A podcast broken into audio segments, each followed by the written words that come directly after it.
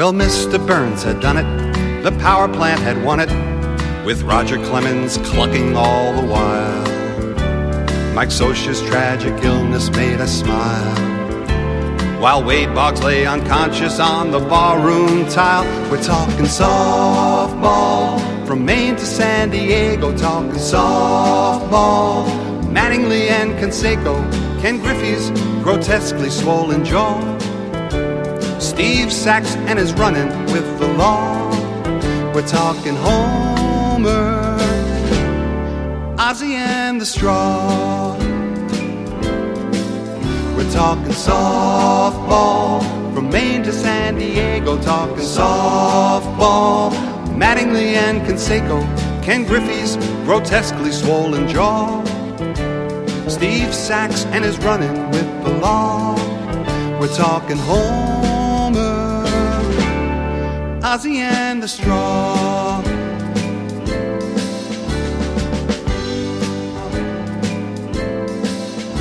Benvenuti amici alla puntata numero 20 di Talking Baseball, uh, finalmente siamo tornati e quindi passiamo subito alla presentazione del mio compagno di viaggio, il grande Hobbit. Ciao a tutti ragazzi, ciao Marco.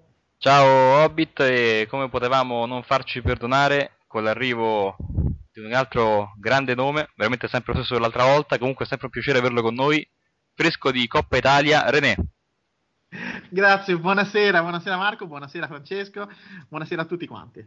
Eh, benissimo, dunque, più passava il nostro periodo di silenzio, più succedevano cose importanti in MLB, eh, quindi fermiamoci perché altrimenti, non so, magari i Mets vincono le World Series. Allora, cominciamo dunque a parlare della no hit eh, di Weaver e a questo punto cedo la palla a Robbit.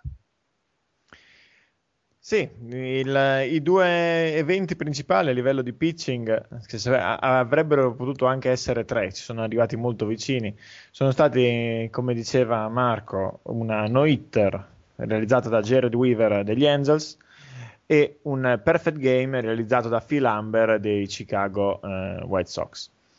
Eh, se vogliamo, eh, la no-hitter di Weaver era poteva essere leggermente più probabile del perfect game di Amber, che non è che venisse proprio da un periodo meraviglioso, ha, ha realizzato un perfect game alla, seconda partenza, alla sua seconda partenza di quest'anno, per poi infilare una serie di mh, prestazioni orribili, ma eh, in ogni caso il suo nome resterà nella storia come uno delle circa 20 noi, eh, perfect game eh, della storia dell'MLB. Esatto, esattamente il ventunesimo se non vado errato. Il ventunesimo, esatto. E in questo primo mese, come detto, abbiamo avuto appunto il eh, perfect game di Amber, la no-hitter di Weaver e eh, un no-hitter di Verlander eh, scomparso solo all'ultimo inning su una palla battuta male e probabilmente caduta proprio per questo.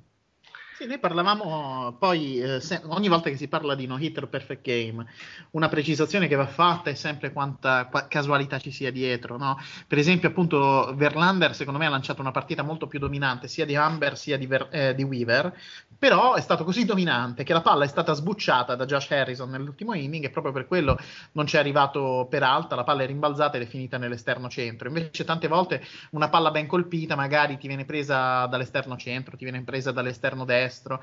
Eh, ricordo per esempio il primissimo out del perfect game di Dallas Braden è stata una linea fortissima colpita dritta addosso a Kuzmanov che era in terza base eh, a volte ci vuole tanta casualità. Per esempio, un altro pezzo di casualità è stato quello che ha permesso a Phil Amber di completare il perfect game, che sull'ultimo out Brendan Ryan su una palla sfuggita, una pass ball del ricevitore, invece di correre in prima base, si è distratto e si è messo a protestare per un check swing che non c'era stato con l'arbitro. Aveva anche ragione nella circostanza, per carità, ma sarebbe arrivato tranquillamente, forse passeggiando, secondo me, in prima base, rovinando appunto il perfect game.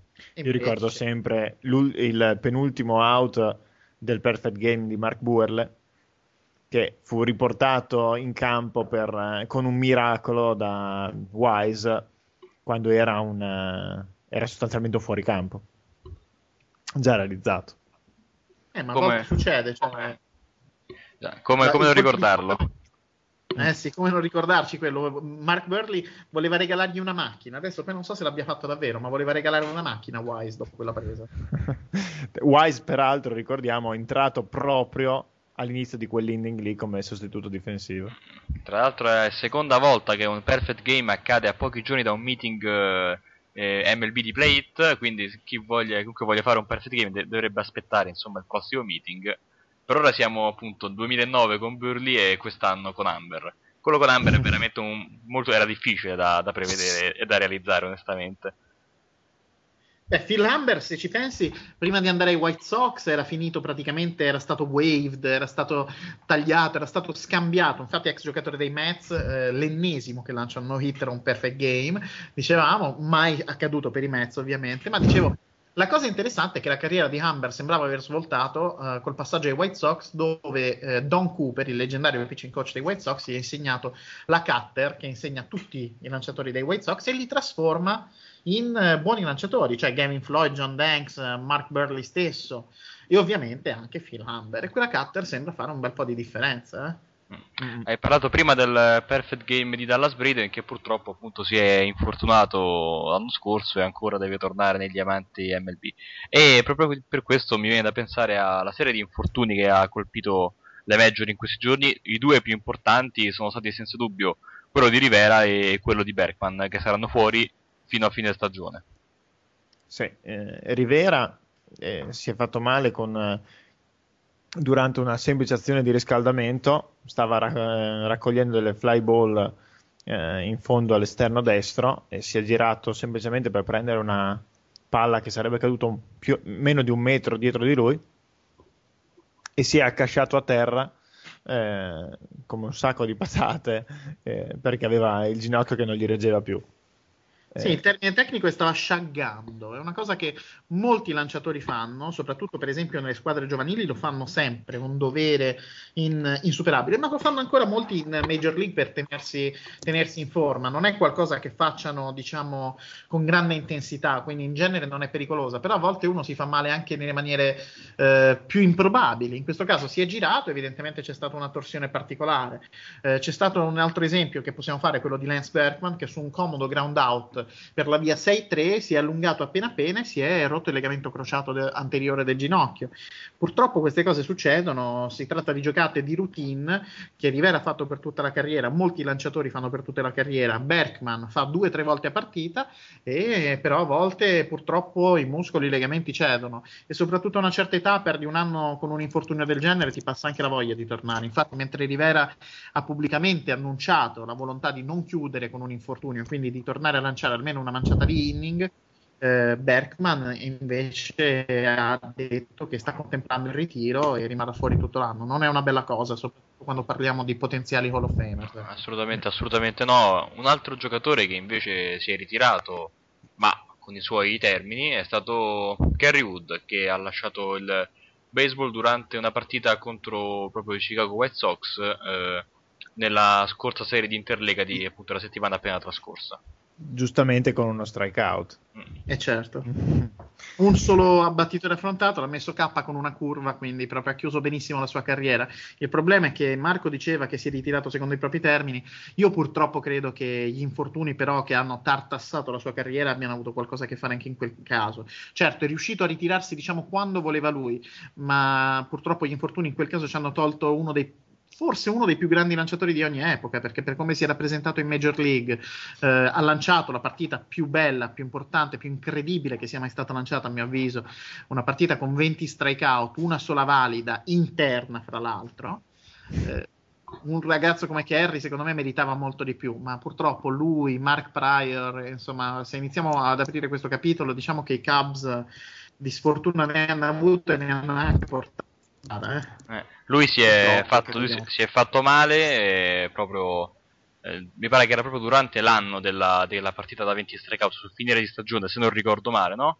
poi al suo ritorno si è trovato Dusty Baker che ha una fortuna nella sfortuna e sappiamo dell'utilizzo che fa Dusty dei lanciatori eh, comunque no, veramente quella partita lì che tra l'altro come ti ho detto eh, tu consideri la più grande partita lanciata anche secondo il eh, game score di Bill James, un metodo simpatico anche per vedere, per poter avere pitching performance, è la partita col più alto punteggio eh, game score mai, mai totalizzato. Eh, stacca di 4 punti qualsiasi perfect game o no hitter mai realizzato, questo per farvi capire insomma che razza di prestazione ha fatto. Si trova il video su mlg.com proprio in questi giorni, quindi eh, consiglio di andarlo a vedere perché ci sono alcuni strikeout veramente meravigliosi, veramente è il pubblico di Wrigley che era praticamente tutto quanto dietro di lui a incitare come, come dei pazzi, veramente, veramente stupendo. Quindi comunque purtroppo il baseball perde un altro grande giocatore. Come? Scusami, ma fammi ricordare che poi, ha, eh, mentre i perfect game, i no hitter di questi giorni, no? Weaver ha affrontato i Minnesota Twins, ehm, Verlander i Pittsburgh Pirates, oppure Am- eh, Amber i Shuttle, i Mariners. Lui ha affrontato i Houston Astros quando c'era Craig Biggio, c'era Jeff Bagwell, c'era Moise Alou. Insomma, un line-up pazzesco che è riuscito a battere soltanto un infield hit in quella partita. Fra l'altro, Kevin Ori, che era il terzo base dei Chicago Cubs in quella partita, disse che se si fosse spostato un po' sarebbe riuscito a fare quell'out. Era mal posizionato su quell'unica giocata. Ovviamente, trattandosi di un singolo a inizio partita, al quinto in, al, sì, mi sembra al quinto, no, scusate, al terzo inning di quella partita nessuno pensò al perfect game o robe del genere. Poi certo, alla fine tu vedi che questo qua affronta 28 battitori, ne, 29 eh, battitori perché poi ci fu anche un colpito, 29 battitori e ne mette strikeout 20, è qualcosa di epico. 122 lanci per lui in quella partita, è una partita veramente sensazionale.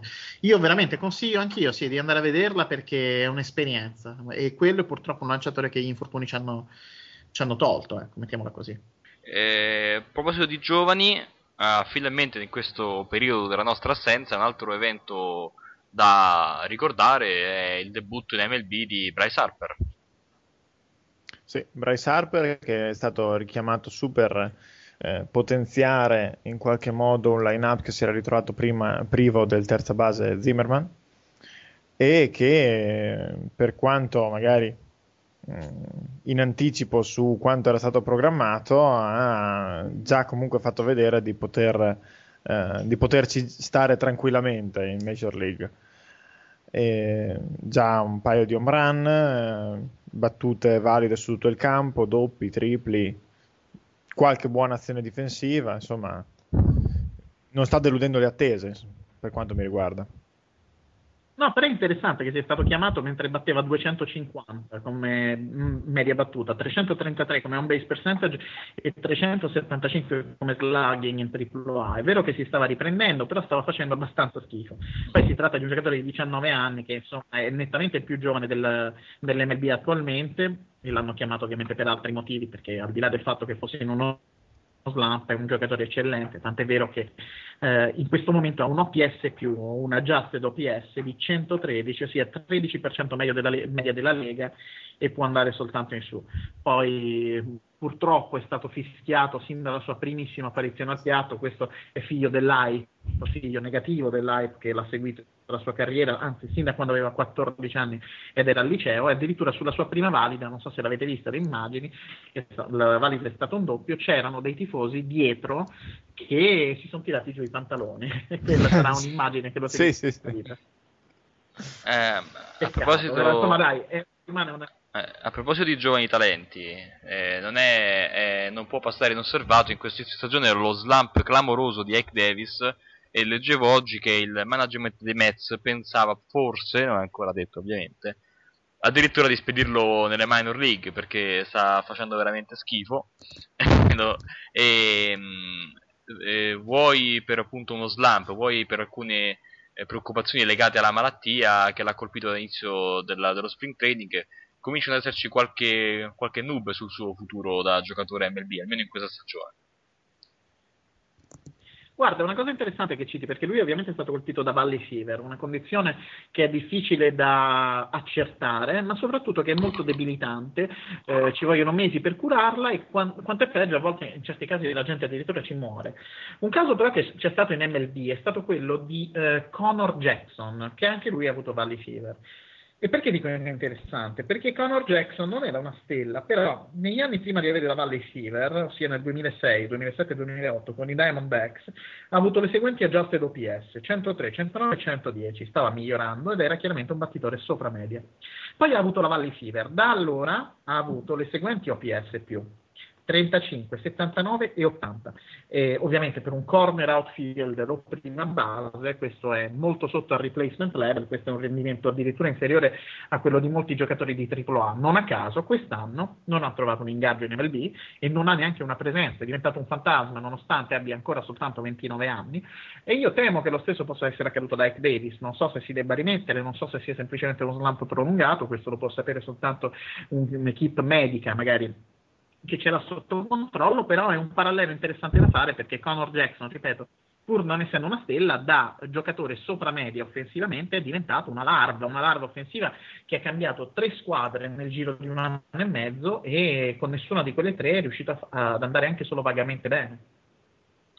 Adesso sì, non voglio adesso sì che, che Marco che... si sente bene, grazie René, l'hai scioccato. Mi dispiace, però purtroppo è la verità, è un po' come il discorso degli infortuni cioè, un po' come il discorso degli infortuni al polso. Quando qualcuno si rompe il polso, a volte finisce la carriera, a volte ci mette un annetto a riprendersi. Per esempio, attenti a Carl Crawford che si stava riprendendo, poi si è rotto il polso questo spring training e chissà quando e se riuscirà a riprendersi una volta rientrato. Santo. E altri giocatori che hanno problematiche simili, insomma. Ci sono certi infortuni che rimangono. A proposito di infortuni che rimangono, parlerei un attimo di un infortunio di un giocatore tradato quest'inverno e che sembrava dovesse segnare la Lega in più anche nell'American League East, ovvero Pineda. Eh, Pineda, questo è un discorso secondo me piuttosto delicato perché io non voglio lanciare accuse o altro e figuriamoci, però è interessante il fatto che Pineda eh, abbia sempre avuto intanto una meccanica piuttosto violenta, ecco, mettiamola così, già nelle minors aveva avuto qualche stop e via dicendo, poi però è arrivato in Major League e l'anno scorso a un certo punto i Mariners hanno detto che volevano limitarne gli inning Adesso, per carità, eh, c'è tutta ragione di credere a quello che dicevano i Mariners, però è un dato di fatto che da quando hanno iniziato a limitare gli inning la velocità ha iniziato a scendere. Poi queste, questa, questa, primavera è stato scambiato perché Montero, insieme ad altri, Hector Noesi e José Campos, ed è arrivato allo sprint training degli Yankees dove lanciava molto più piano. Col tempo, ovviamente, c'è stata tutta una storia dietro, l'hanno messo in DL, poi hanno fatto partenza di riabilitazione e hanno scoperto che aveva la spalla praticamente in disuso. Ci sono dei gravi danni alla spalla, non si sa se e come rientrerà. I Mariners hanno detto che non sapevano niente, che non credevano ci fossero danni strutturali, però eh, in effetti la coincidenza è oggettiva lui dal giorno stesso in cui i Mariners hanno improvvisamente e quasi inspiegabilmente deciso di limitarne gli inning, ha iniziato ad avvertire questo calo di velocità che poi si è rivelato essere dovuto alla spalla. Eh, magari sono stati sottofortunati i Mariners, per carità, però quando succedono cose di questo tipo, secondo me i rapporti iniziano a rovinarsi, tanto è vero che per esempio l'anno scorso eh, i Mariners per una storia relativamente simile, nel senso che c'erano delle notizie nascoste in giro, per esempio nel caso di Josh Lucky, quando hanno preso questo ragazzo che si è macchiato in passato di uno stupro, eh, dopo, quando la notizia è diventata di dominio pubblico, loro come damage control dal punto di vista del PR hanno detto che anche in quel caso loro non ne sapevano niente, che lui avesse stuprato una ragazza, eccetera, eccetera, e hanno licenziato il capo del pro scouting, ma si sono tenuti Luchi, anche se l'hanno scambiato poi molto successivamente, si sono tenuti il giocatore, mentre i Rangers, dai quali l'avevano preso, hanno detto guardate, se è un tale problema ce lo ridate e vi diamo qualcun altro in cambio. Loro invece se lo sono tenuti. Adesso io il management dei, dei, Mariners quindi non è la prima volta che fa qualcosa di strano, mettiamola così, poi si viene a sapere e loro dicono che non ne sapevano niente. Mm, Magari beh. sono solo sfortunati. Mi è venuta in mente Io una cosa. Non, non sono onesto. Però... Ora, ora, che mi ci hai fatto pensare, mi è venuto in mente che eh, i, i Mets presero da, dai Mariners JJ Putz in una trade con tipo 8 giocatori coinvolti, no? Eh, Gigi Puz fa qualche inning nel, 2000, nel, 2008, nel 2009 era, no? Era il 2009, fa qualche inning, poi problema al gomito, stagione finita e i Mets di allora, che erano un circo praticamente ambulante, dissero nella figura di Omar Minaya noi ci siamo presi le lastre fatte dai Mariners e non c'era niente di sbagliato nel, nel gomito. allora, la prima cosa che ho pensato è, insomma, potete farle anche voi le, le, le del caso, senza tenere conto che i Mets poi l'anno dopo presero, diedero un milione e mezzo garantito a Kelvin Escobar che non lanciò neanche un inning perché appunto no, non riusciva neanche a tenere una palla in mano, si disse in quei giorni sui vari siti di baseball. Questo per farvi capire i Mets dell'era Minaya cosa erano Quindi diventati. senza fargli una visita medica? Eh, un milione e mezzo garantito, così, boom. Eh, sì, eh, poi non ha mai, mai, mai, nemmeno preso una palla in mano per i Mets, veramente non ha mai lanciato nulla, nemmeno nello spring training, non ha fatto niente per i Mets e si è portato a casa un milione e mezzo di dollari garantiti. Io non lo so se è un GM di Major League questo qui. Comunque, e, e quindi Puz si venne preso dai Mets su, che si fidarono delle, delle, delle visite, delle, delle lastre fatte dai, dagli, dai Mariners e rimasero fregati. Eh, tra l'altro in quella trade che non, non vide coinvolti grandi giocatori onestamente, eh, l'unico che mi viene in mente così è di un certo livello, ma proprio che parliamo di eh, niente di interessante, era Mike Carp, eh, ma insomma i Mets rimasero fregati, presero Puzzo e K-Rod. E c'erano rimasero... anche Franklin Gutierrez, scusami, c'erano anche Franklin Gutierrez, ah, sì? Andy Chavez, Andy Chavez, eh, mi ricordo, sì. Luis Valbuena perché era un, un trade eh, a tre anche con i Cleveland Indians. Però al di là di questo, quello fu il primo trade di Jax Durancic. Eh, che è ovviamente il GM dei Mariners. E da quando c'è lui insomma queste cose sono successe. Non è la prima volta che delle squadre si sono trovate diciamo dal lato sbagliato. Io però ripeto non ci sono prove. Poi se le squadre però adesso non vogliono più fare scambi con lui eh, non è strano ecco mettiamola così. Ehm, insomma, sono, diciamo che è sfortunato, dai, mettiamola così, perché non si può dire altro, no? non sapendo le cose. Senti René, eh, volevo anche chiederti, e poi magari chiedere anche a Hobbit, eh, due parole su questo primo mese e mezzo, quasi due mesi di Bobby Valentine e proprio più in generale dei Red Sox eh, di 2012. Guarda, secondo me hanno. Valentine è partito malissimo, ma nelle ultime settimane sta facendo bene. Eh, a inizio stagione ha sbagliato di tutto, nel senso che ha sbagliato le scelte, ha sbagliato l'utilizzo del bullpen, ha sbagliato eh, la gestione pure degli uomini, cioè le parole che ha detto su Yukilis, che era infortunato, giocava nonostante un infortunio, e Valentine ha detto che secondo lui non aveva più fame, cose di questo tipo, non aveva determinazione, eh, cose piuttosto offensive per uno che stava addirittura giocando sacrificando il proprio corpo pur di dare una mano alla squadra. Poi però è migliorato, è migliorato vibrantemente nella gestione del bullpen e di tutto. Il problema è che i Boston Red Sox di quest'anno non sono una squadra eccessivamente talentuosa, soprattutto al netto degli infortuni. In questo momento hanno addirittura sei esterni, i primi sei esterni fuori eh, per, eh, per, infortunio addirittura. Hanno Crawford, Ellsbury, eh, Repco, McDonald, Kalish in questi momenti si è fatto male anche Cody Ross, addirittura potrebbe finire in DL perché si è battuto una palla sul piede e forse se l'è rotto. Uh, Ryan Sweeney è arruolato, però si è fatto male eh, con una fantastica presa al volo, poi ha sbattuto per terra e si è fatto male al collo. Eh, so, insomma, è un momento molto difficile dal punto di vista fisico e dell'integrità fisica perché sono rotti anche giocatori come come Bailey il closer, Jenks che doveva essere il closer, oppure fra i partenti Matsusaka, Lucky, che sono giocatori che hanno anche giocato male, però chissà quanto fosse dovuto agli infortuni e quanto invece dovuto ad altro. E poi soprattutto comunque gente che può mangiare inning, cosa che i Red Sox in questo momento stanno chiedendo a giocatori molto inferiori. Eh, se i Red Sox fossero al completo, probabilmente secondo me sarebbero ancora una squadra da playoff. Così però, al di là di Valentine, sono più o meno una squadra da 500, che poi è quello che stanno facendo, ecco, mettiamola così. Dici che ce la posso fare a riprendersi oppure una stagione senza playoff in quel di Boston, vedendo anche la possibilità di avere due, una squadra in più nell'American League eh, che ci possa cedere insomma la post-season? Secondo me ce la possono fare, ma dipende anche da quando rientreranno i giocatori.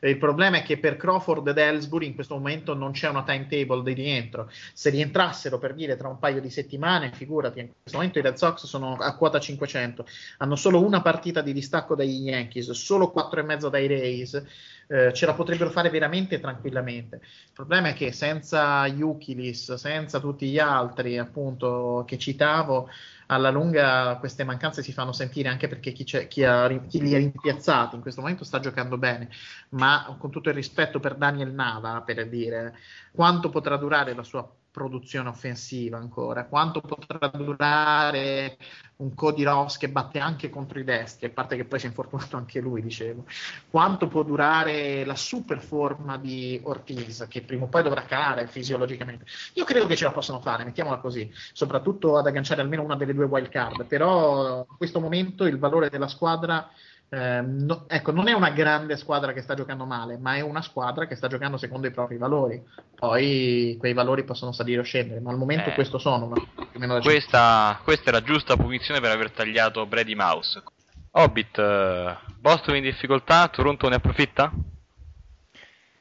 Toronto ne approfitta per quanto può anche, anche, Toronto ha i suoi problemi, ha un prima base che non batte niente, che adesso è andato in AAA e forse verrà tagliato. Eh, ha una rotazione giovane che gioca bene, però ogni tanto ha logicamente qualche battuta a vuoto. Bisogna dire che nel complesso ha un buon attacco e una più che discreta difesa, forse è la difesa che sta girando più doppi giochi di tutte eh, dei buoni ground, ball, ground baller e non si può essere insoddisfatti. Insomma, al momento Toronto è in piena bagarre per, eh, con tutto il resto dell'American League East. Bisogna considerare che eh, questa è una divisione assurda dove Boston eh, adesso, grazie al recupero che ha fatto nelle ultime 10 partite, è andata, ha, ha fatto 8 vittorie. Eh, è, è a 500 ed è l'ultima in classifica eh, New York, Toronto, Tampa, Baltimore e Boston in questo momento sono tutti eh, autorevoli candidati quantomeno a una wild card. Eh, mm. Comunque no, una, giusto per dirvi che non sarete sempre fortunati nell'incontrare i Mets con Rob Johnson che si mette a lanciare al nono inning, ecco. Piano con gli entusiasmi, secondo me. Eh, sì, d'accordo, in quel momento la partita era già finita, però voi in compenso non sarete così fortunati da trovarvi Ben Francisco esterno destro.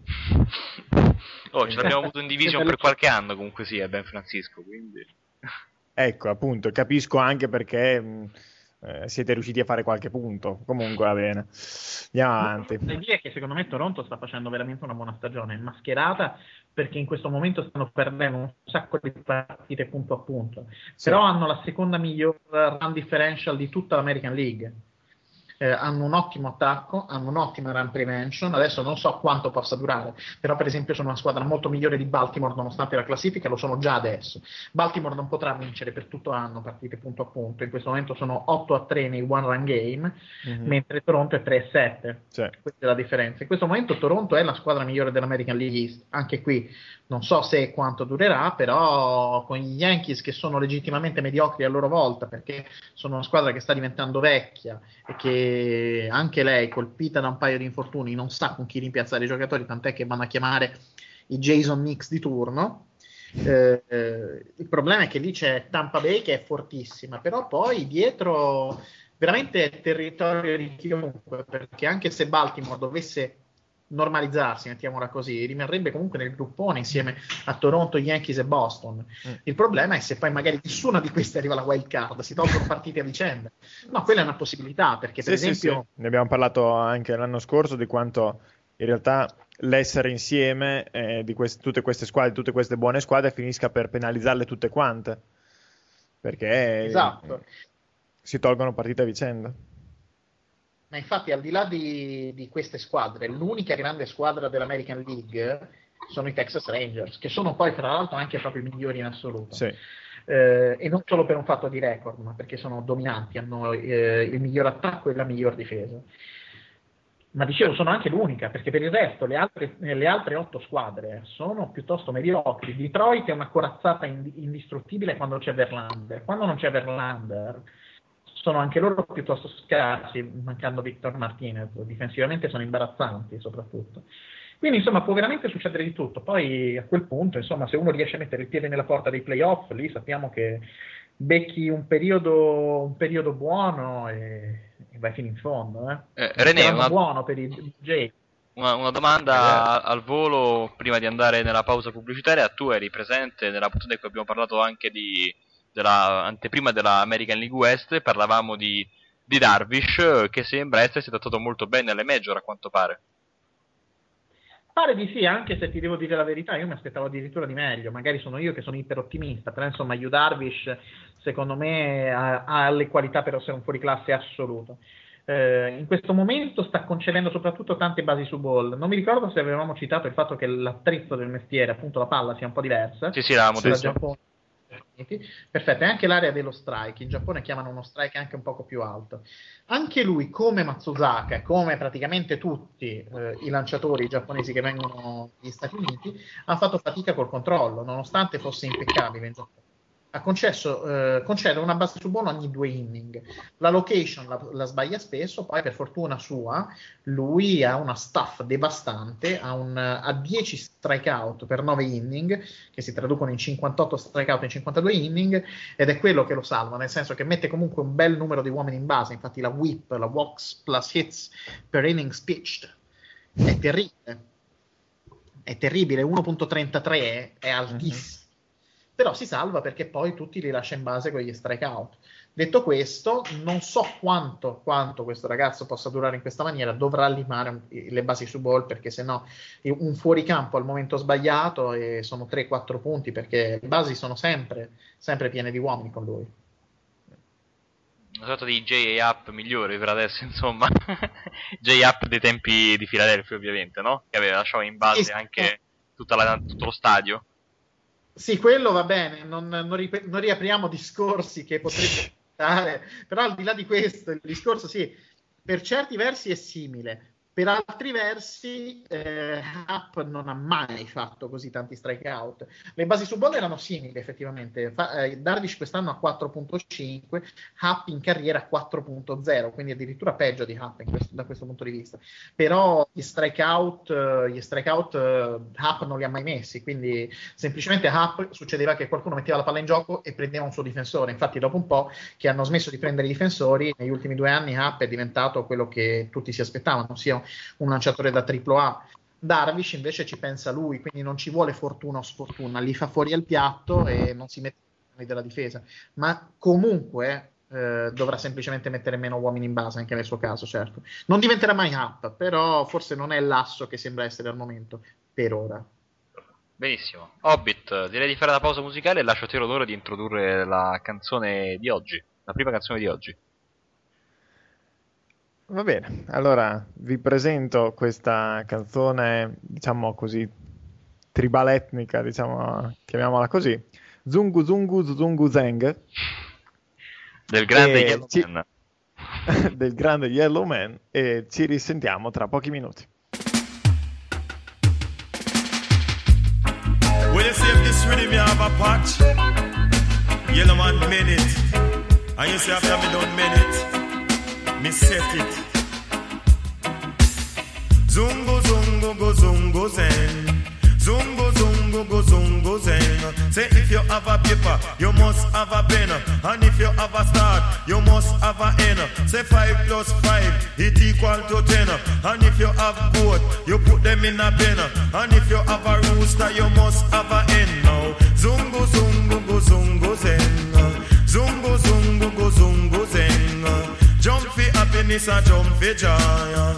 You know fi call yellow man no boy. Uh. Lady and they used to take fit tire. Uh. Brave guy lord him call him child. You know fi call yellow man no boy. You know fi call John John no boy. You know fi take iron knife fi boy. Zungo zungo go zungo zeng. Watch it. Zungo zungo go zungo zeng.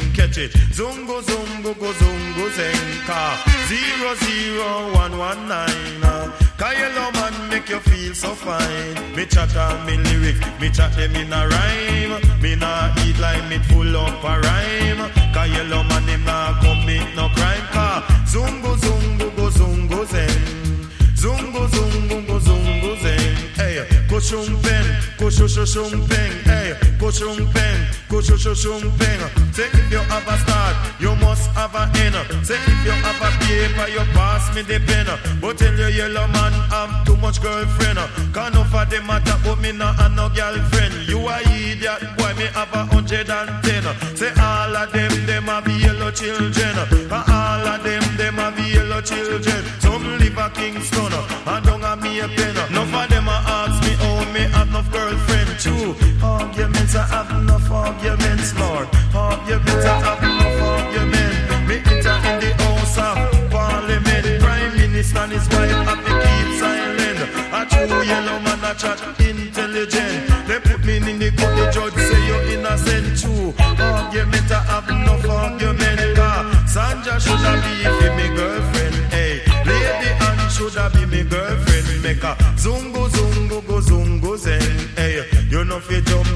happy or joy. You know fi call yellow man no boy. Nobody take John Joff fi toy. Me brother Lord them call him you right. Zungo zungo go zungo zen. Watch it. uh. Zungo zungo go zungo zen. You let go violence. You smoke I shen. You deal with violence. You go down silence. But tell the yellow man come fi tell them again. A Maypen. Say if you have a rooster, you must have a hen. And if you have a star, you must have a hen. But watch yellow man come fi rock them again, Lord. Zungo zungo go zungo zeng, watch it. Zungo zungo go zungo zeng. Hey, jump fi happiness or jump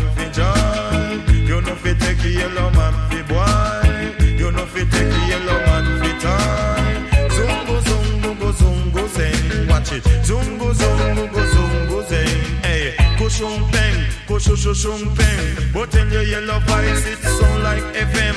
The other rest of voice sound like AM. But tell your yellow man come fi rock them again. You coulda live a Kingston, Mobi or me a pen car. Zungo zungo go zungo zeng. Hey, zungo zungo go zungo zeng. Hey, no fi call yellow man no boy. You fi jump fi happiness and jump fi joy. Zungo zungo go zungo zeng.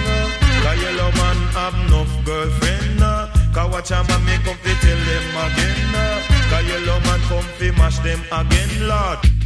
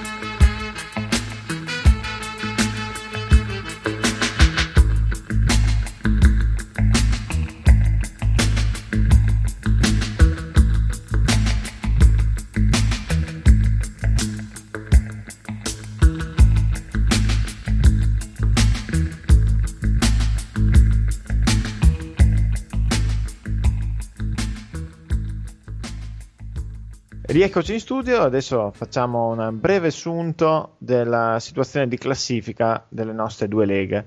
Eh, René è andato un attimo a prendersi un caffè, intanto facciamo questo assunto e poi lo ritroveremo tra poco. E, nell'American League East, la division considerata da molti la più forte del, di tutta l'MLB, abbiamo ehm, una sorpresa, per, anche se i, ai buoni inizi Baltimore ci ha sempre abituato, nessuno si aspettava che a questo punto fossero 27 vinte e 15 perse, miglior eh, record di tutta la Lega. E, ehm, sicuramente è una squadra migliorata rispetto all'anno scorso, non si pensava um, eh, così tanto e, e, effettivamente se si va in realtà ad esaminare in profondità il loro record di punti segnati punti subiti, la differenza non è poi eh, tale da giustificare un, un, miglioramento come quello che hanno in classifica. Eh, come diceva René prima, eh, probabilmente il loro ottimo piazzamento è dovuto mo- in buona parte anche a quel pizzico di fortuna che li ha portati a vincere molte partite di un solo punto.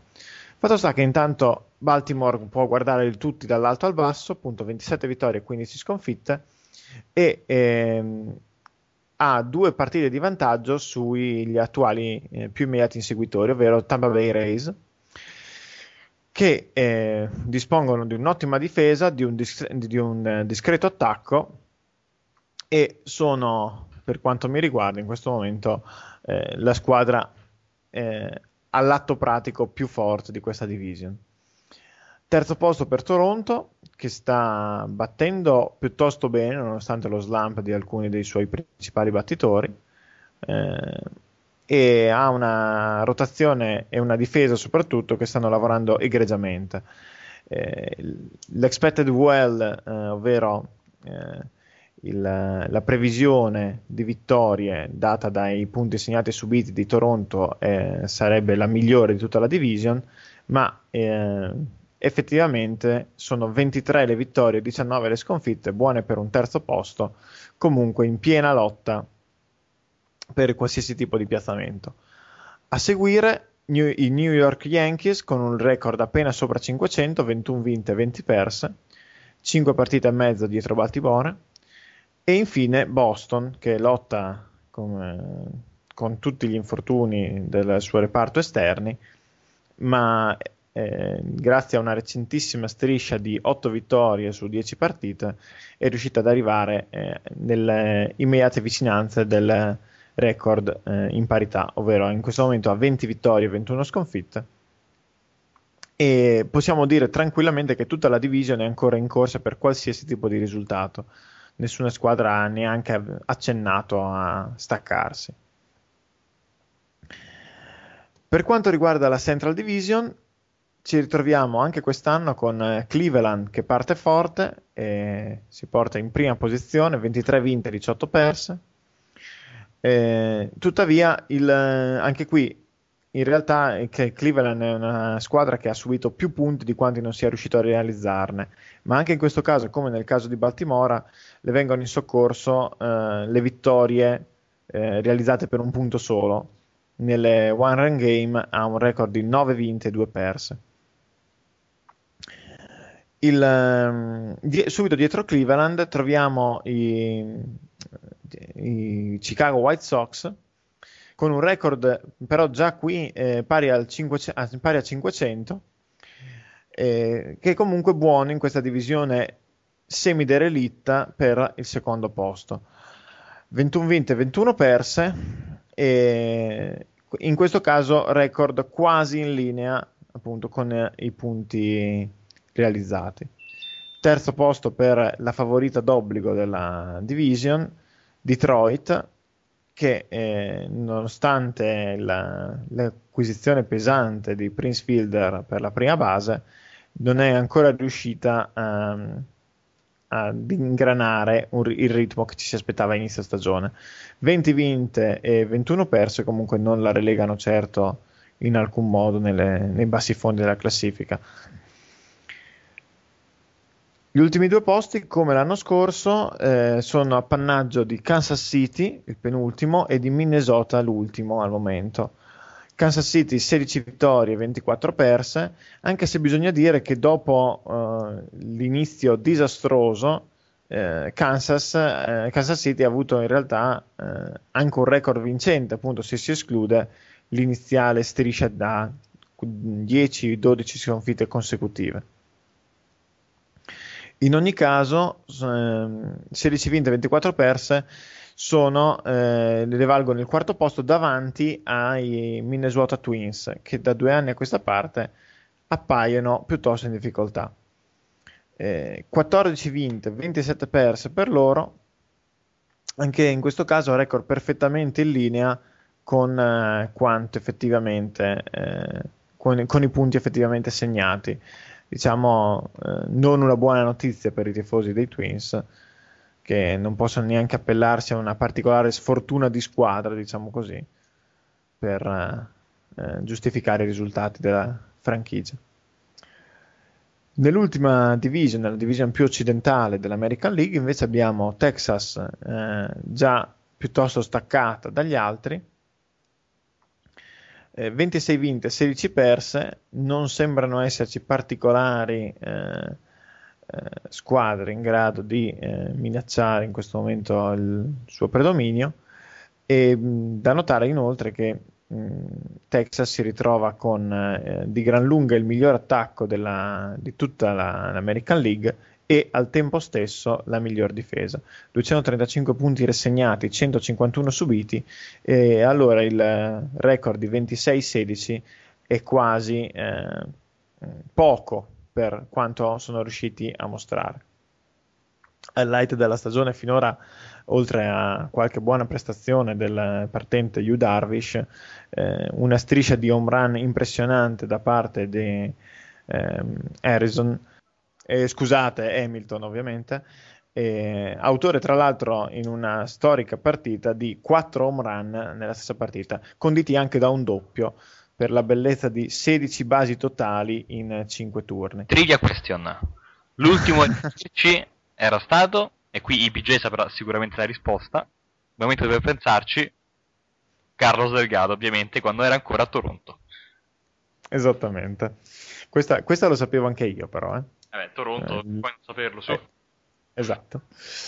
Ehm, a seguire i, i, Rangers ci sono gli Oakland Athletics che si mantengono in linea di galleggiamento, 500 record di 500 con 21 vinte e 21 perse loro invece stanno leggerissimamente eccedendo eh, le aspettative se si considera che eh, hanno un record in parità nonostante abbiano subito 14 punti più di quanti non siano riusciti a realizzarne.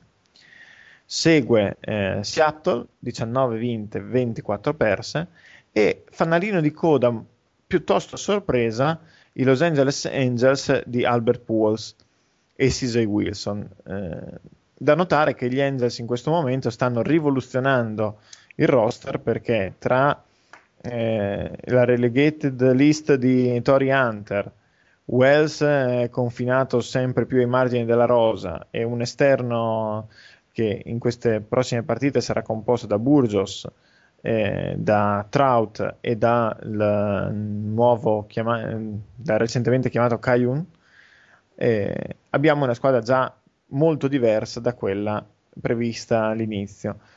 Mm.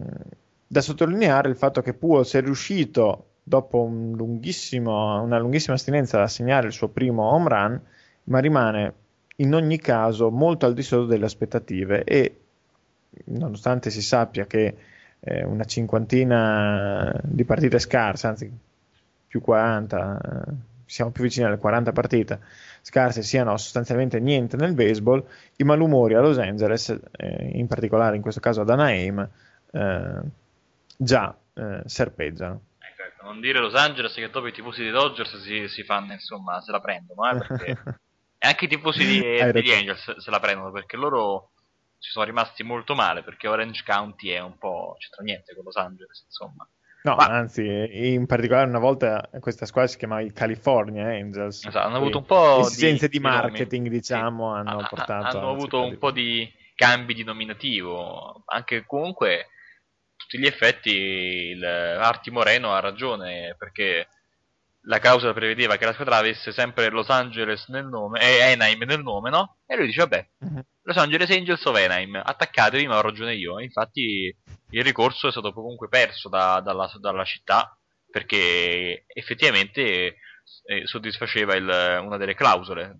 C'è il nome Mhm. Anaheim, anche lo stadio deve avere il nome Anaheim, Angel Stadium of Anaheim, nessuno dice Anaheim, dicono tutti Los Angeles e così Arti Moreno ha, ha vinto. Insomma, passiamo però dall'altra parte dell'oceano, di nuovo torniamo sull'Atlantico alla National League East, che è l'unica division del baseball ad avere tutte le squadre a quota 500 o meglio. Detto così eh, sembra strano, ma è la verità.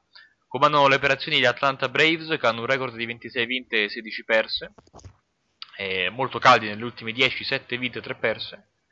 Seguono, come detto, i Washington Nationals a una partita e mezzo di ritardo e con eh, l'arrivo del- di Bryce Harper potranno sperare insomma, di cavalcare questa onda e anche appunto di avvicinarsi ad Atlanta e magari fare i playoff, chi lo sa.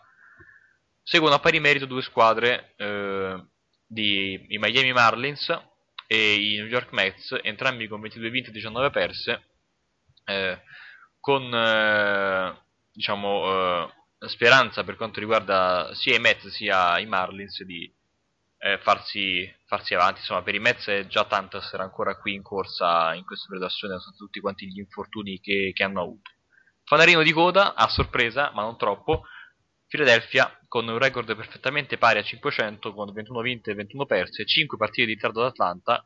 Come per Pools, anche per loro non è mai troppo tardi, specialmente in una stagione che è praticamente appena iniziata, però eh, con qualche infortunio di troppo, un line-up molto molto vecchio e un pitching staff che alla dai a parte non ancora, insomma, non ha più le garanzie di un tempo, secondo me eh, sono una squadra che potrebbe finalmente, ma non in senso cioè, potrebbe alla fine mancare i playoff che c'entra da ormai dal 2007 in poi. C'è da dire che sono a 21-21, ma nelle ultime 10 ne hanno vinte 7, quindi insomma sono 21-21 dopo un periodo positivo. Quindi non è che ancora devono avere la cosiddetta esplosione, ma eh, probabilmente la sanno già avendo in questo periodo. C'è da dire comunque che appunto 5 partite, specialmente in questo periodo dell'anno, sono praticamente nulla, quindi potrebbero, potrebbero recuperarle in fretta. Mai dare per spacciati i Phillies. Passiamo alla National League Central con St. Louis che comanda le operazioni con 22 vinte e 19 perse, con 8 perse nelle ultime 10 e con la grave perdita di, eh, di Lance Berkman. Curioso notare come il, eh, sappiamo tutti che c'è Matt Kemp che sta facendo le onde in quel di Los Angeles, ebbene eh, Carlos Beltran praticamente sta mettendo sugli stessi numeri e però non ne parla nessuno. Eh, magari poi più tardi affronteremo con René questo discorso delle, delle narrative, ma comunque eh, il povero Beltran, eh, povero insomma, prende, prende bei soldi da, da St. Louis, Beltran sta facendo una grande stagione eppure non viene praticamente per nulla considerato dai media. Segue a breve distanza Cincinnati a mezza partita di ritardo, dopodiché un po' più staccate le altre. Pittsburgh, che è la prima squadra con un record eh, negativo, 19 vinte e 22 perse. Poi c'è Houston a 4 partite, a 5 Milwaukee e i Cubs, purtroppo per loro, a eh, 11 partite sotto eh, quota 500. Sembra per loro l'ennesima stagione eh, così da, da dimenticare. Infine abbiamo la National League West con i sorprendenti Dodgers che hanno festeggiato il cambio di proprietà eh, con una partenza razzo veramente, ah, siamo a 28 vinte e 13 perse, veramente incredibile. Assolutamente sì. Incredibile, io non l'avrei mai detto onestamente. Segue San Francisco con un record leggermente eh, sopra il 500 di una sola partita e con ben 7 gare di ritardo. Segue a 9,5 Arizona, dopodiché chiudono le, la classifica sia San Diego eh, sia Colorado che sono entrambe a pari merito 12 eh, partite e mezzo di ritardo. Sorpresa di questo periodo di stagione, siamo ormai alla, quasi alla fine del secondo mese di campionato. Come detto, assolutamente i Dodgers, che sono una squadra costruita ehm, non in maniera ottimale, onestamente, perché il line-up dei Dodgers, escluso uno o forse due nomi, è veramente da mani nei capelli, eppure stanno viaggiando e spero per loro insomma, che riescano a mantenere questa forma perché è da un po' che mancano dalle zone alte della classifica. Sì, e i Dodgers che mancano da così tanto tempo, diciamo, non, non ci siamo abituati, ecco. No, assolutamente no. Tra l'altro mi era interessante il discorso che facevi prima, eh, se si vanno a esaminare le due classifiche, la National League East, come dicevi, è l'unica squadra che abbia tutte le squadre a 500 o più. Durante un breve periodo lo era stata anche l'American League che sta rischiando di tornarci. Tutti, se Boston questa notte dovesse vincere eh, la sua partita, tutte le squadre dell'American League East eh, avrebbero eh, anch'esse un record di 500 o più, eh, cosa che eh, diventa poi paradossale perché già sono le, squadre, le division unanimemente considerate le più forti in, nelle rispettive conference, eh, leghe diciamo. Ma se a questo aggiungiamo il fatto che quest'anno eh, gli incroci di Interlega saranno proprio tra squadre accoppiate eh, geograficamente, ovvero American League East contro National League East, American League West contro National League West e Central contro Central, eh, troviamo che non solo queste grandi squadre si toglieranno punti a vicenda, si toglieranno vittorie a vicenda all'interno della division, ma anche nelle partite di Interlega finiranno per scontrarsi contro la più forte division eh, dell'altra lega con questo andando ulteriormente a danneggiare le, pro- le possibilità delle proprie squadre di accedere alla post-season perché il calendario in questo modo sarà ancora più sbilanciato in favore eh, delle squadre della, delle rispettive division centrali e occidentali. Questo è mm, sicuramente una cosa che continua a non piacere, mi piace sempre meno del, del calendario MLB. La riforma dell'anno prossimo che abbiamo detto più volte a me personalmente non piace per niente, questa che prevede l'Interlega spalmata su tutto l'anno, se però riuscirà almeno ad avere una Interlega più democratica, allora dal, dal male di questa, diciamo, da, dalla riforma negativa che è stata quest'ultima appena fatta, magari riusciamo a strappare qualcosa di positivo. Io mm. non ci spero molto onestamente, però... Sì, non ci scommetterei la vita, ecco. No, però, no, però maga- magari, insomma, è, è, clamoroso, insomma, lo dico da tifoso Mets, per un anno che siamo, insomma, sembriamo una squadra presentabile, adesso rischiamo di beccare, beh, abbiamo già beccato Toronto che ci ha fatto la festa in questa ultima serie con due vinte, eh, due vinte per Toronto, eh, una persa. Poi appunto, ecco, per esempio, gli Yankees beccheranno noi, eh, che siamo comunque abbastanza in forma, magari adesso, poi tra due settimane quando li beccheremo non, sa- non, saremo più così in forma. Invece, che so, Boston pre- si prenderà Philadelphia, che è la squadra più debole della, della, della National League East al momento. Poi noi giocheremo, eh, gli Yankees giocheranno 6 volte contro di noi, mentre i Red Sox eh, giocheranno 3 volte contro, contro i Phillies. Comunque eh, gli Yankees sì, avranno... purtroppo eh, sappiamo che appunto, eh, se, come dicevamo prima, già le squadre sono le, eh, distribuite eh, in questo momento sono molto polarizzate. Le squadre forti sono quasi tutte a est in entrambe le leghe. Eh, se a questo si aggiungono i normali eh, sfasamenti di forma durante l'anno e il, eh, la disomogeneità nel calendario anche all'interno delle, delle division che stavi sottolineando tu in questo momento, è chiaro che insomma il calendario eh, finisce per essere molto disomogeneo e la fortuna finisce per avere un ruolo importante, anche se nessuno eh, lo sottolineerà mai particolarmente in ambito eh, di glorificazione dei vincitori e di demonizzazione dei perdenti. Insomma. Questa cosa, eh, poi ti lascio, ti lascio chiudere, tra l'altro secondo me ha fatto un po' perdere il gusto di vincere la, la Lega, insomma il pennant ma è sempre importante perché poi arriva le World Series, però insomma vinci il pennant, però devi anche giocare contro squadre della American League che però gli altri magari non incontrano, ne incontrano altre oppure per meno partite, per più partite.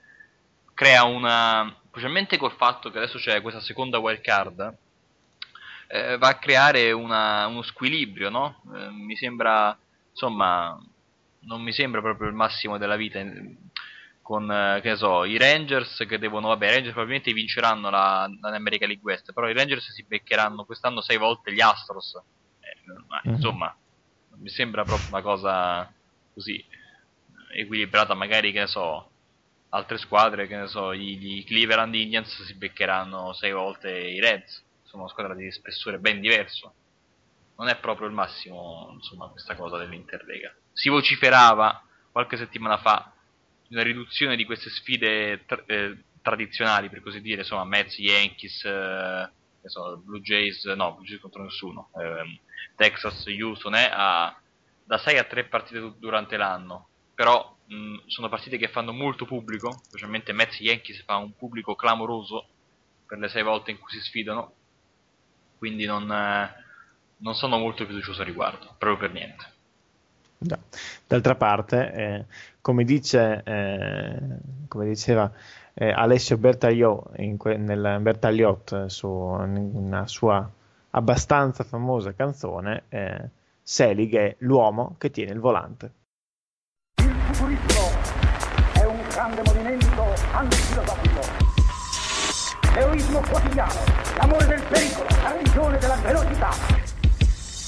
Canti il sogno di un futuro abbagliante, la fede nelle macchine, canti dell'uomo che tiene il volante, invece io canto tutto il mio disincanto, canto dell'uomo che tiene il volante, il volante, l'uomo che tiene il volante.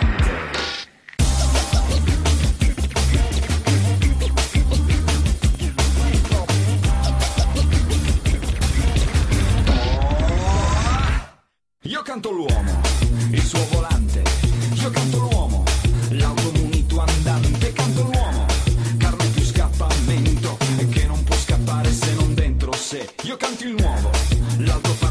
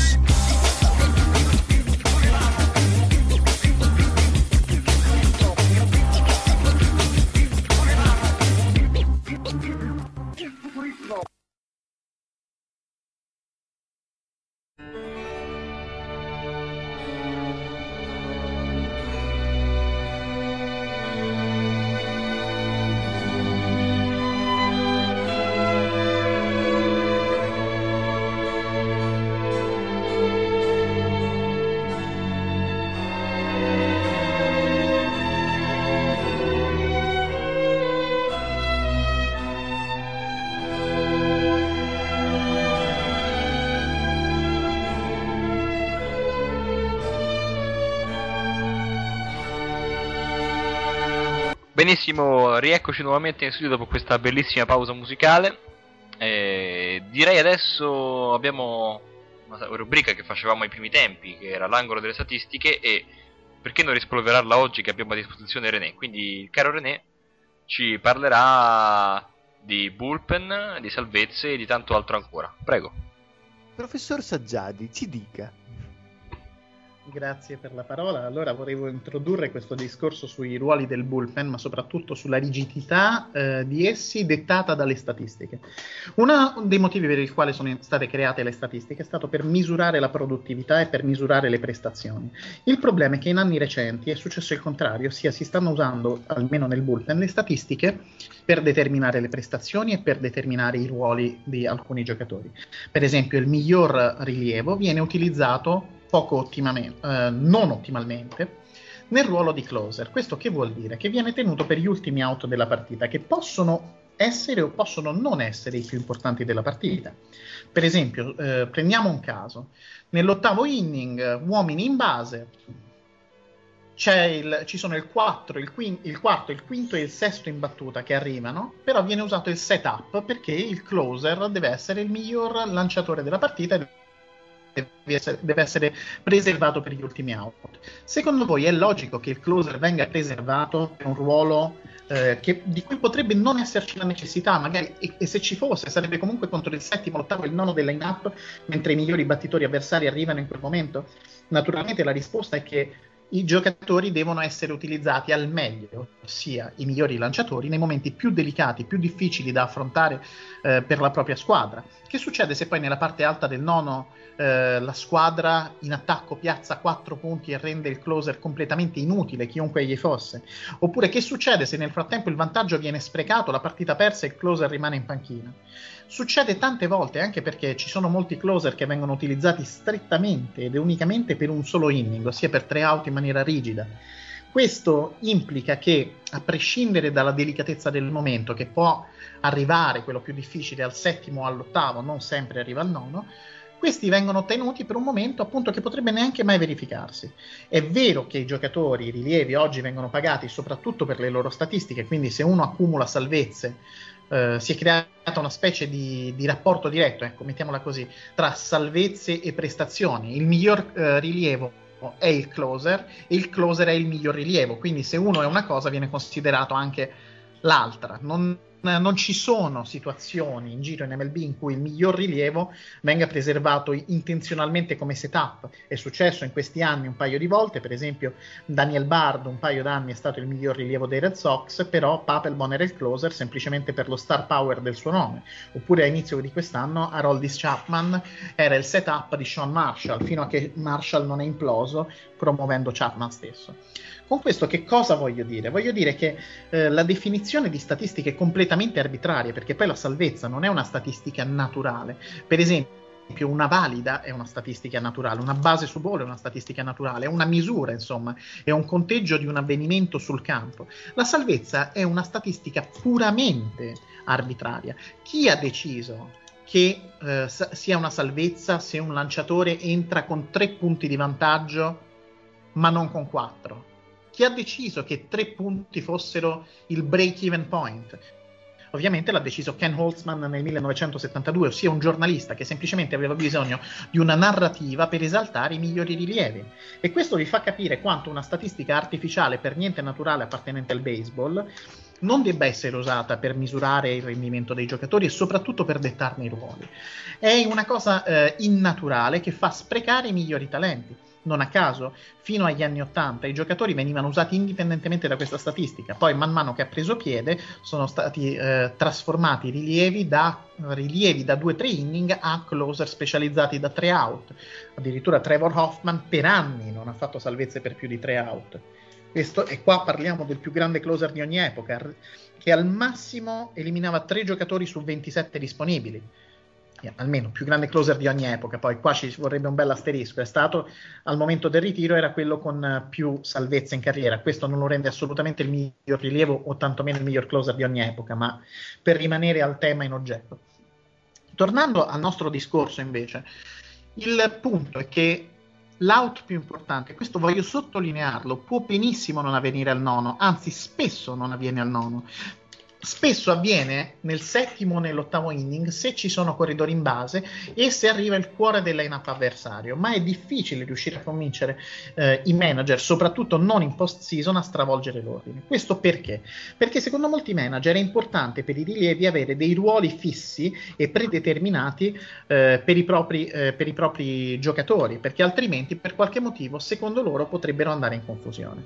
In poche parole, se eh, Papelbon non sapesse l'inning a cui deve lanciare, ma venisse trattato come un asso del bullpen invece che come closer predeterminato, secondo i manager la sua testa potrebbe esplodere evidentemente. Questo è stato, è stato è, questo è dimostrabilmente falso, nel senso che le, ehm, le prestazioni dei rilievi se misurate nel nono inning contro gli altri inning sono esattamente uguali però la narrativa si struttura, cer- si struttura, in un certo modo, nel senso che se Papelbon una volta viene usato al settimo inning e quella volta fallisce, basta, viene presa come evidenza inenarrabile, inequivocabile e indiscutibile del fatto che sua, il suo stato mentale non sia adeguato alla situazione non di salvezza oppure alla situazione di utilizzo nel settimo o nell'ottavo inning. La realtà dei fatti però ci racconta qualcosa di diverso, l'evidenza dei fatti ci racconta qualcosa di diverso. Quando un lanciatore come Francisco Rodriguez Rodriguez è passato dai Mets ai Brewers e non è andato a fare il closer, sta, la, le sue prestazioni sono state più, più, o meno uguali, se non addirittura migliori in maglia Brewers, nonostante stesse facendo soltanto l'ottavo inning. Eh, questo che cosa vuol dire? Che Francisco Rodriguez abbia uno stato mentale diverso da tutti gli altri, che si adatti sia al ruolo di closer che a quello di setup? Può darsi, o più probabilmente si tratta semplicemente di un lanciatore normale messo in condizioni normali e abbia avuto successo. Paradossalmente quest'anno sta avendo meno successo dell'anno scorso. L'anno scorso, anzi, sottolineo questo, è vero che ha fatto solo 29 inning in maglia Brewers, ma ha avuto la seconda miglior eh, PGL in carriera in quel, in quel periodo. Inoltre vorrei sottolineare anche un altro aspetto. Per esempio, le squadre MLB avanti di tre punti nel nono inning salvano o comunque vincono il 98,2% di volte. Ma in qualsiasi inning, se sono avanti di tre punti, riescono a chiudere l'inning in vantaggio. Questo che vuol dire? Che anche se il miglior rilievo viene usato soltanto nell'ultimo inning, la sua efficacia è pari a quella di un insieme di rilievi inferiori cambiati però se dovessero andare in difficoltà. In poche parole, l'efficacia di un Papelbon a chiudere un inning da solo avanti di tre punti è pari all'efficacia, per esempio, di uno Scott Hutchison più l'eventuale contributo di Rich Hill o di Vicente Padilla insieme a lui. Questo che cosa vuol dire? Vuol dire che questa astrazione creata nel 1972 da Ken Holtzman è puramente artificiale, artificiosa e innaturale. È stata una distinzione creata perché non sapevano come esaltare il ruolo di questi lanciatori che non erano partenti, ma che erano, eh, fra virgolette, i mitici fireman, ossia i pompieri che entravano, c'era l'incendio e lo spegnevano. Anche loro dovevano essere esaltati come poi col tempo sono stati esaltati eh, i pinch hitters, i pinch runners, altri ruoli ugualmente marginali, ma la realtà dei fatti è che bene o male gli inning rivestono tutti una certa importanza, alla fine i punti che vengono segnati all'inizio contano uguali ai punti segnati alla fine. E se da un lato si eh, sente sempre la lamentela del fatto che eh, gli ultimi tre out possano essere più difficili da ottenere, bisogna ricordarsi che è ammesso e non concesso che lo stato mentale sia più difficile alla fine della partita rispetto all'inizio, lo è sia per i lanciatori che per i battitori. Quindi qualsivoglia vantaggio ottenuto da una categoria, e parlo di categorie, non di singoli lanciatori, perché i singoli lanciatori possono reagire in maniera indipendente, quindi non sto lì a sottilizzare, ma parliamo appunto di categorie generali, il singolo vantaggio ottenuto da una categoria dal punto di vista mentale viene negato dal fatto che... Eh, sia svantaggiata essa stessa dalla delicatezza del momento. In poche parole, se un battitore va a battere con le basi cariche in situazione di walk-off e due out nella parte bassa del nono, è un momento difficile per, li, per il lanciatore, ma lo è ancora di più, forse, per il battitore, a seconda di come percepisce la situazione. In poche parole, noi eh, non possiamo sapere per chi sia più difficile in quel momento, lo, lo, determiniamo soltanto a seconda del risultato. Se il battitore batte valido, andiamo a, fare, a costruirci una narrativa che spieghi la situazione dicendo che il lanciatore abbia tremato, ha magari ha sbagliato la location, che il battitore invece avesse i nervi saldi e via dicendo. Se però quella stessa battuta viene, eh, finisce addosso a un difensore, improvvisamente è stato il lanciatore a, a essere più duro. Se invece il lanciatore mette strike out il battitore, il battitore allora è stato un choker e via dicendo. Ma la realtà dei fatti è quella che abbiamo sotto gli occhi di tutti i giorni.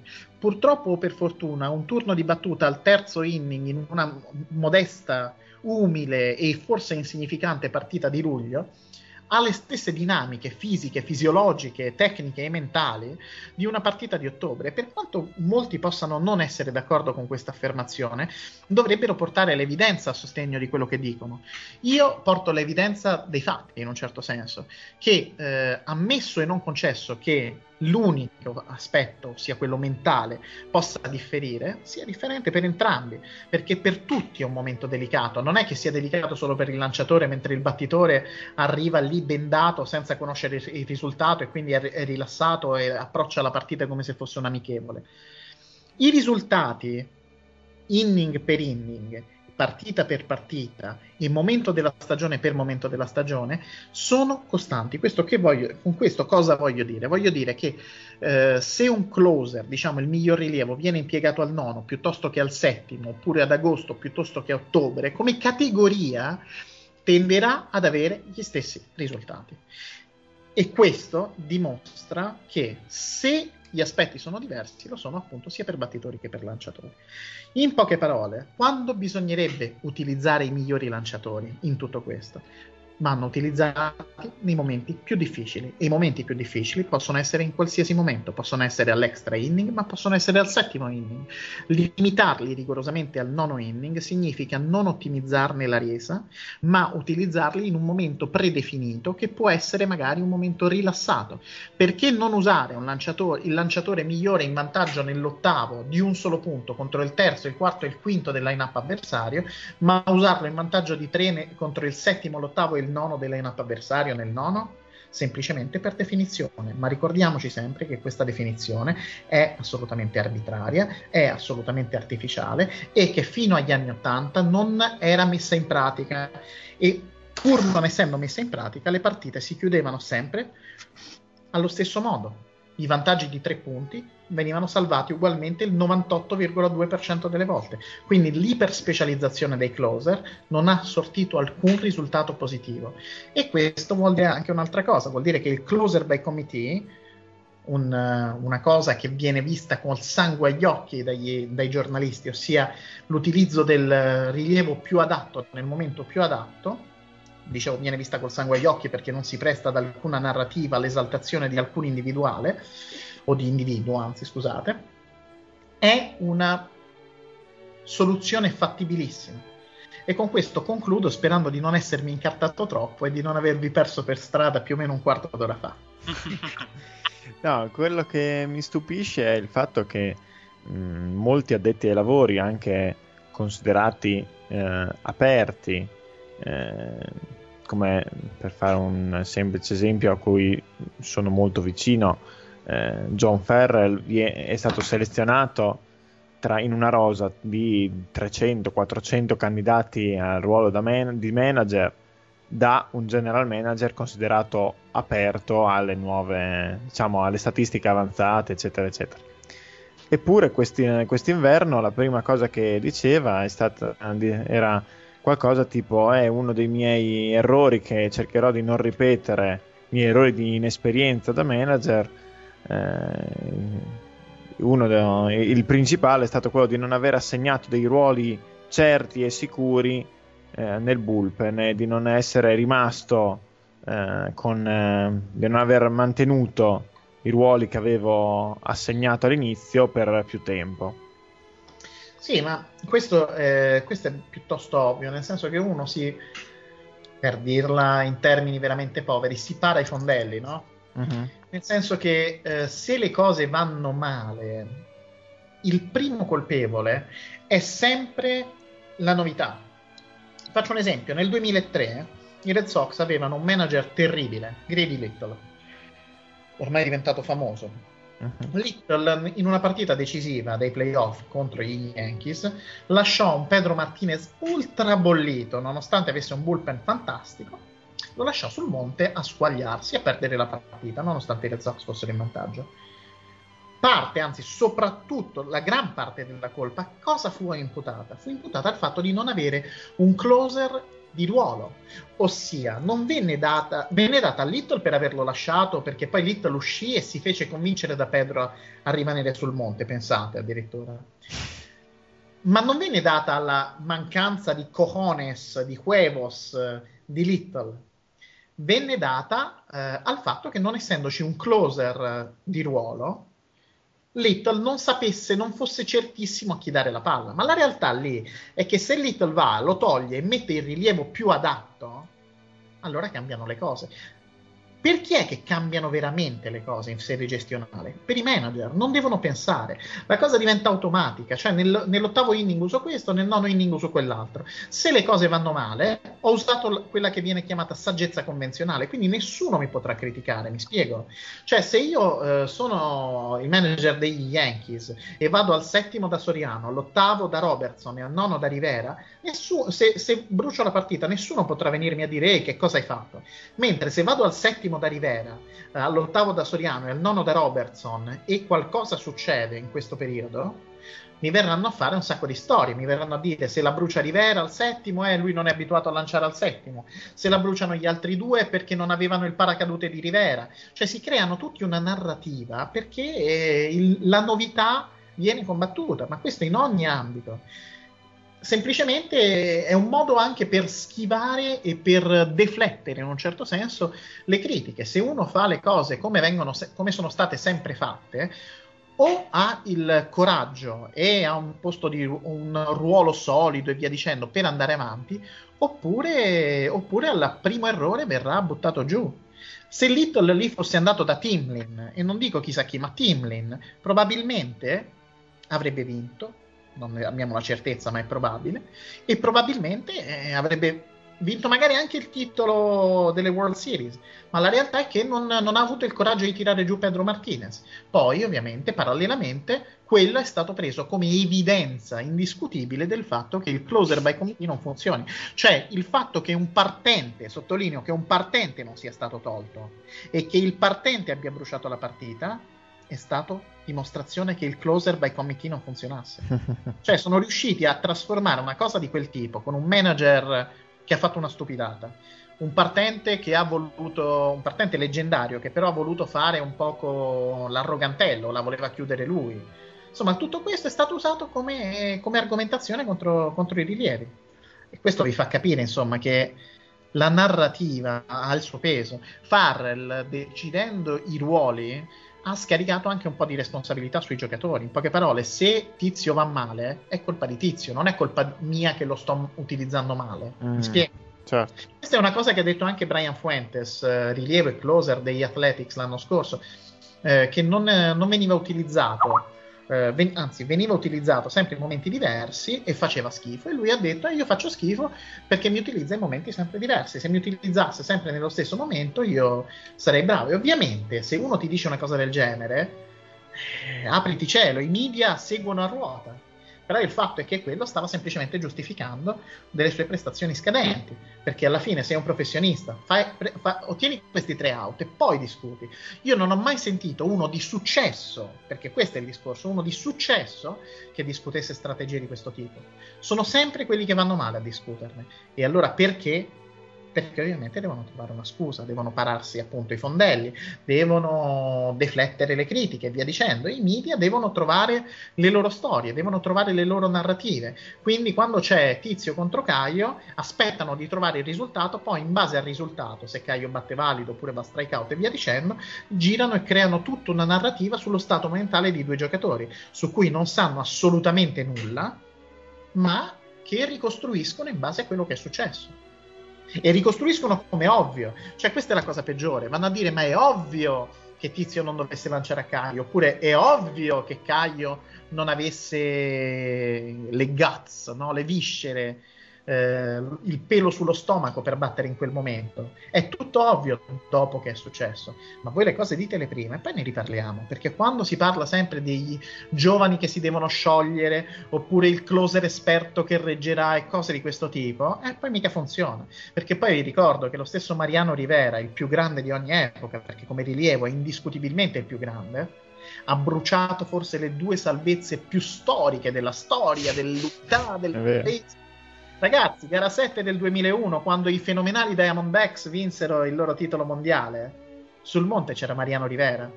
Ragazzi, quando i Red Sox Eh, esatto, i Red Sox nel, eh, che 2004. vinsero.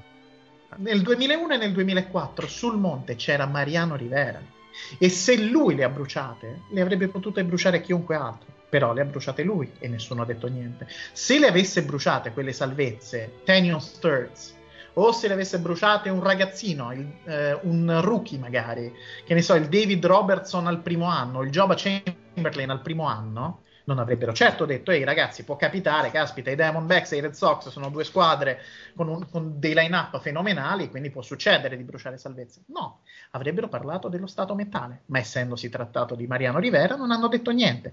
Sempre ragazzi, si tratta sempre soltanto di narrative, narrative, ma noi dobbiamo guardare all'evidenza dei fatti, dobbiamo guardare oltre le narrative giornalistiche, dobbiamo guardare all'insieme. Anche Rivera ha bruciato le sue salvezze, ragazzi, può succedere. Nessuno è invincibile, sempre perché parliamo di bruciare salvezze. Io vi ricordo che José Valverde ha fatto una stagione perfetta, che Todd Jones abbia abbia bruciato una sola salvezza un anno in cui ha avuto 4,50 di PGL, che Joe Boroschi abbia tenuto il suo ruolo oltre 5 di PGL per un anno intero. E Mariano Rivera ogni anno brucia du- dalle 2 alle 4 salvezze. Perché succede? Perché a volte succede che tu entri e, e c'è una pass ball del ricevitore, una rubata, un errore difensivo, entra il punto e buonanotte. Oppure succede che tu invece hai la giornataccia quando sei avanti di tre punti, entra- ne entrano due, lasci le basi cariche e ottieni lo stesso la salvezza. Hai lanciato da schifo per aver ottenuto la salvezza. Ma la realtà è che la salvezza è un concetto arbitrario ed essendo arbitrario non misura la qualità di un lanciatore, per quanto vogliamo far finta che sia così. Ma non è così, semplicemente i giornalisti hanno bisogno di vendere copie e per vendere copie hanno bisogno di storie e per avere storie, oh, se non ce l'hanno, se le inventano. È molto chiaro. Bene. Ok ragazzi, oh, vi ringrazio intanto per avermi permesso di partecipare al vostro fantastico show. Grazie, È stata- è stato un piacere, guarda. È stata una trasmissione piacevolissima, possiamo rifarla in futuro. Se avete bisogno di sfogarvi contro le statistiche tradizionali, io sono sempre in prima linea. Sappiamo che con te abbiamo sempre un fido alleato. Se volete sferrare un attacco mortale agli intangibili, io ci sono. Se dovete demolire l'esperienza, arrivo col piccone. Insomma, come volete, si fa.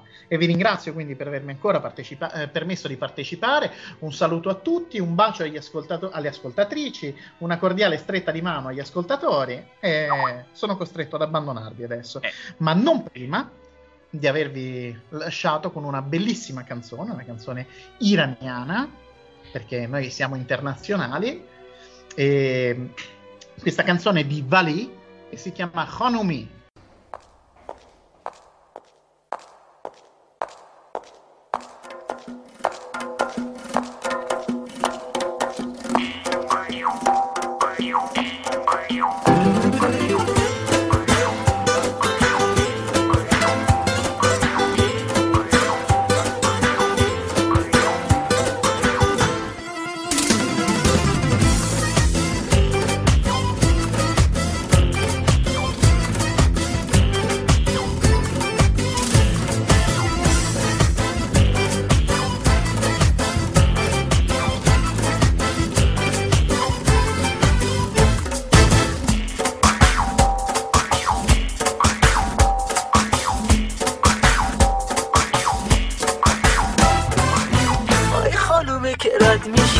از کوچه ما گذری.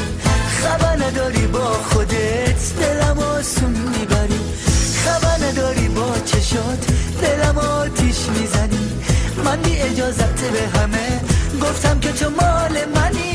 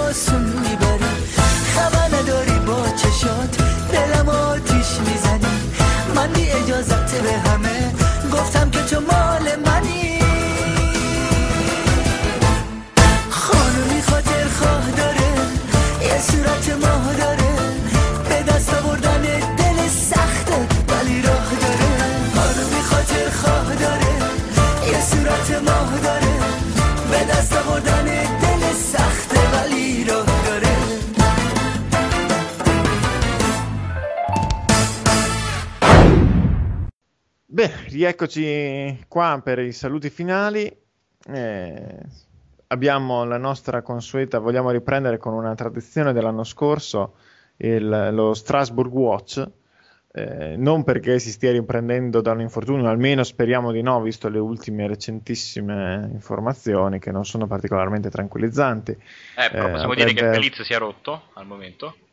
Così. Sì, eh, volevo- ne avrei parlato dopo. eh, Strasburg ha sentito una certa tensione nel muscolo eh, del braccio, ma comunque vole- in questo caso volevamo sottolineare invece il suo primo eh, home run della carriera nelle major. Eh, il buon eh, Strasburg è appunto riuscito in questa piccola impresa per un Che pitcher po- che non è mai potrebbe, facile. potrebbe essere stata la causa del suo infortunio, non è da escludere, tra l'altro. Voi vi ostinate a farli, a farli battere i lanciatori. I lanciatori non devono battere, ragazzi. Cioè, eh. Ma quasi, quasi, quasi comincio a darti ragione, guarda. E, è notizia Eh. però ah, di oggi anche il fatto appunto della DL eh, data a Neftali Feliz Che non batte.